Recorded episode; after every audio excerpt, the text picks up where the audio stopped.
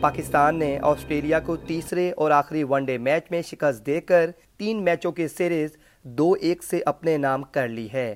Series کے تیسرے one day match میں پاکستان نے ٹاس جیت کر بولنگ کا فیصلہ کیا۔ آسٹریلوی کرکٹ ٹیم نے پہلے بیٹنگ کرتے ہوئے دس وکٹوں کے نقصان پر دو سو گیارہ رنز کا ہدف دیا۔ آسٹریلیا ٹیم کے کپتان ایرن فنچ اور ٹریوس ہیڈ بغیر کھاتا کھولے ہی پویلین لوٹ گئے۔ ایلیکس کیری نے چھپن اور شان ایبٹ نے انچاس رنز کی اننگز کھیلی۔ محمد وسیم جونیئر اور حارث روف نے تین تین کھلاڑیوں، جبکہ شہین افریدی نے دو کھلاڑیوں کو آؤٹ کیا۔ ادھر پاکستان کرکٹ ٹیم نے ایک وکٹ کے نقصان پر اٹھتیسویں اوور میں ہدف حاصل کر لیا۔ پاکستان نے بابر اعظم اور امام الحق کی شاندار شراکت داری کی بدولت کامیابی اپنے نام کی۔ بابر اعظم ایک سو پانچ اور امام الحق نواسی رنز کے ساتھ ناٹ آؤٹ رہے۔ آسٹریلیا کی جانب سے واحد آؤٹ نیتھن ایلس نے کیا۔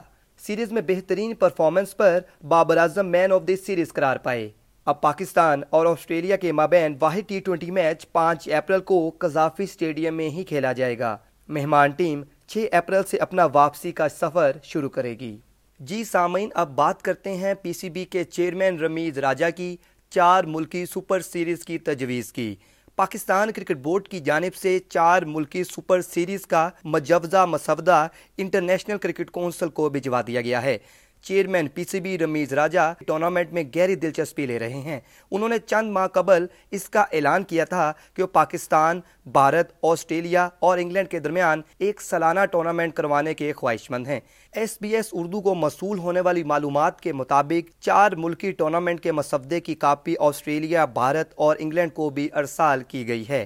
سیریز سے پانچ سو ملین ڈالر سے زائد منافع مصول ہونے کا تخمینہ لگایا گیا ہے۔ پی سی بی کی جانب سے چار ملکی سپر سیریز کے لیے ہر سال ستمبر، اکتوبر کی ونڈو کی تجویز کی گئی ہے۔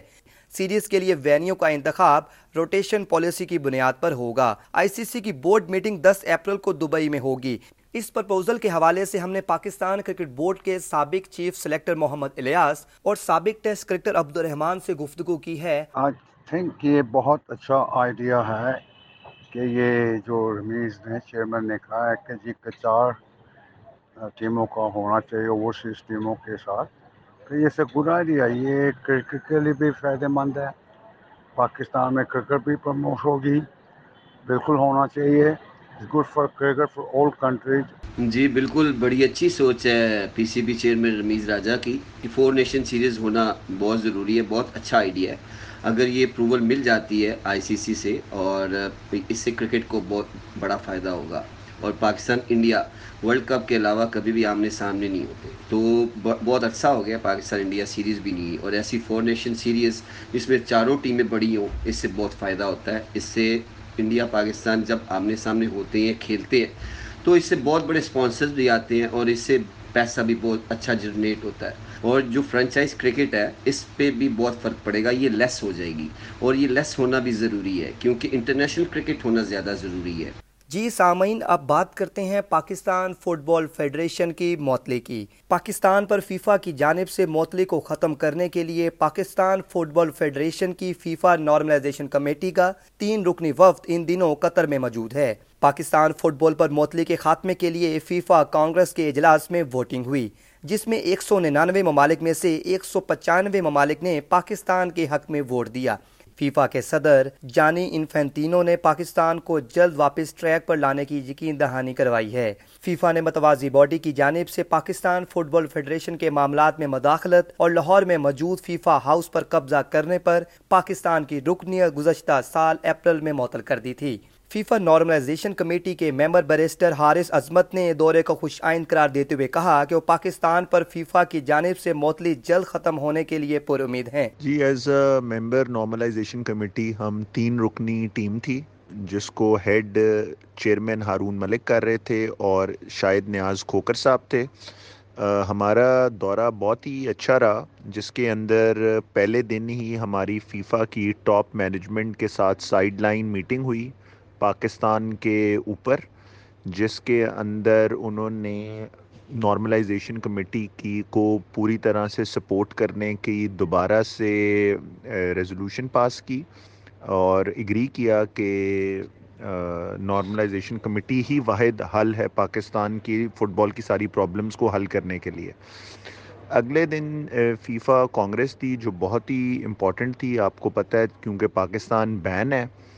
اور بین لفٹ کرنے کے لیے کانگریس کی ووٹنگ چاہیے، جس کے اندر ہر ملک ووٹ کرتا ہے۔ ون نائنٹی فائیو ایک سو پچانوے نے پاکستان کے حق میں ووٹ ڈالا کہ یہ بین لفٹ ہو جانا چاہیے۔ صرف جو فیفا کانگریس کی شرائط تھیں، جس میں سے ایک بڑی شرط یہ تھی کہ ہاؤس واپس آنا چاہیے FIFA headquarters at Lahore جو کہ الحمدللہ ہم اس وقت نارملائزیشن کمیٹی کے پوزیشن میں ہے قبضے میں ہے اس کے بعد اسپیشلی نارملائزیشن کمیٹی کو قطر کے جو پریزیڈنٹ ہیں انہوں نے دعوت پہ بلایا۔ شیخ حماد تھانی نے۔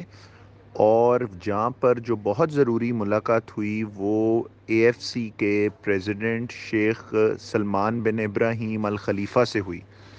جن دونوں صاحبان نے پاکستان کو بیک کیا نارملائزیشن کمیٹی کو بیک کیا، بہت سے ممالک جس کے اندر کوئی پندرہ سے بیس ملک ہیں جنہوں نے پاکستان کے ساتھ بین لفٹ ہوتے ہی فرینڈلی فرینڈلیز کھیلنے کا اگریمنٹ کیا ہے اور ان قریب بین لفٹ ہوتے ہی بہت سی ٹیمیں پاکستان انشاءاللہ، آئیں گی اور پاکستان کے فٹ بال کے جو گراؤنڈز ہیں وہ آباد ہو جائیں گے جی سامعین، آخر میں بات کرتے ہیں ورلڈ سنوکر چیمپئن شپ کا ٹائٹل جیتنے والے کم عمر ترین پاکستانی کھلاڑی احسن رمضان نے آٹھ سال کی عمر میں سنوکر کھیلنے کا آغاز کیا۔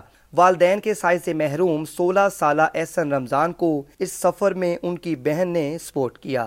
گزشتہ ماہ دوحہ میں کھیلے جانے والی international billiards and snooker federation world snooker championship میں احسن رمضان نے ایران کے ٹاپ کھلاڑی عامر سرکوش کو شکست دی تھی۔ ایس پی ایس اردو سے گفتگو کرتے ہوئے نوجوان کھلاڑی احسن رمضان کا کہنا تھا، ان کے بڑے بھائی انہیں سنوکر کھیلنے سے منع کرتے تھے، لیکن اس کے باوجود انہوں نے اپنے شو کو جاری رکھا۔ احسن رمضان کا مزید کیا کہنا تھا، آئیے آپ کو سناتے ہیں۔ میرے والد صاحب نے گھر میں بلیئر رکھی تھی، تو وہاں سے مجھے شوق ہوا پھر شوق سے میں نے پیشن بنا لیا۔ تو چیمپئن بننے کا سفر بہت مشکل تھا، کیونکہ میرے والد والدہ نہیں تھے، تو کافی زیادہ مشکل کا سامنا کرنا پڑا۔ تو بھائی میرا ساتھ نہیں دیتے تھے کیونکہ میں کہتا تھا میں نے سنوکر کھیلنی ہے، وہ کہتے تھے آپ ہمارے ساتھ کام کرو۔ اس کی وجہ سے انہوں نے میرا فائنینشلی بھی ساتھ نہیں دیا، کیونکہ میں اپنی مرضی کر رہا تھا، ان کے اگینسٹ جا رہا تھا۔ تو ایرانی پلیئر ایک بہت اچھے پلیئر تھے اور کافی سینئر پلیئر تھے، کیونکہ ہماری جو نیشنل چیمپئن شپ ہے، تو اس میں میں سمجھتا ہوں کہ جو بھی پلیئر میں ہوں، کوئی بھی اگر کوالیفائی کر کے وہاں پہ جاتا ہے، تو ایک امید ہوتی ہے کہ اپنے وے کے وہاں پہ جا کے کچھ کریں گے۔ کیونکہ ہمارا نیشنل سرکٹ بہت ٹف ہے، اس میں سکسٹی پلیئر ہوتے ہیں۔